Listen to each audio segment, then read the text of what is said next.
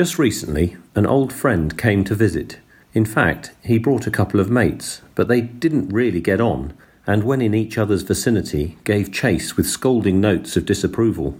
I am, of course, not talking about human friends, but three birds, spotted flycatchers, that enlivened my garden for a few days this autumn.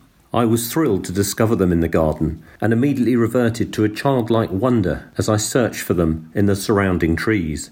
My childish excitement was not without good grounds, for the last time I had seen these birds in the garden was in the late 1980s, over 30 years ago.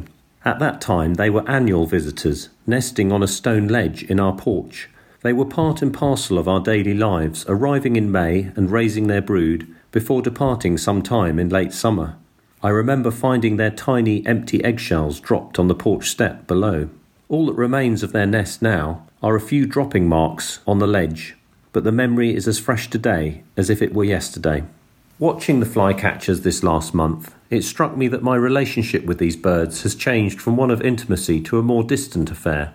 When they bred in the garden, they were ever present, fly catching from low branches, a favourite sticking out over the pond, and didn't seem to mind our presence at all.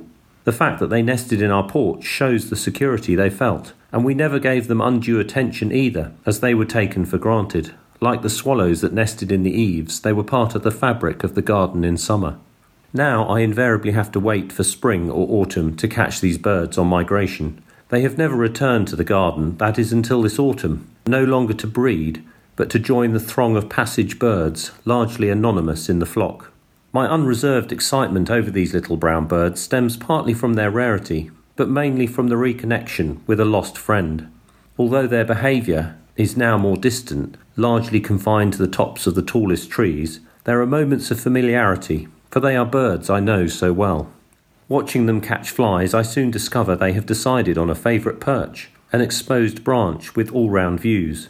From here they sit and wait, but all the while their eye follows the path of the fly, demanding jerky head movements as they weigh up each potential morsel. There are clearly insects to leave, insects to consider, and those that don't require a moment's thought. In a flash, they loop out, up and down, returning to the perch with whatever took their fancy. They were a joy to watch, but they really didn't seem to like each other. Invade the other's fly space, and you risk being chased off with loud chucking calls, it's not until each flycatcher is stationed atop different trees that peaceful feeding can resume. They stayed for a few days and seemed very at home, finding plenty of flies, but I couldn't help wondering if they would ever return to breed again.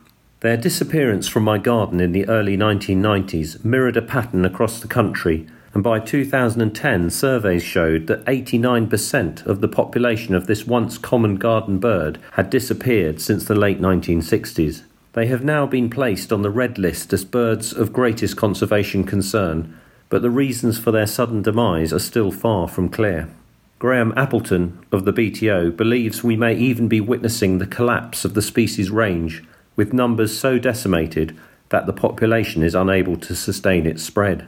I, for one, sincerely hope not, as this little unassuming brown bird, packed with character, is typical of our English fauna that we are apt to take for granted until it is gone. Let's hope their fortunes change and once again spotted flycatchers become a familiar denizen of our summer gardens.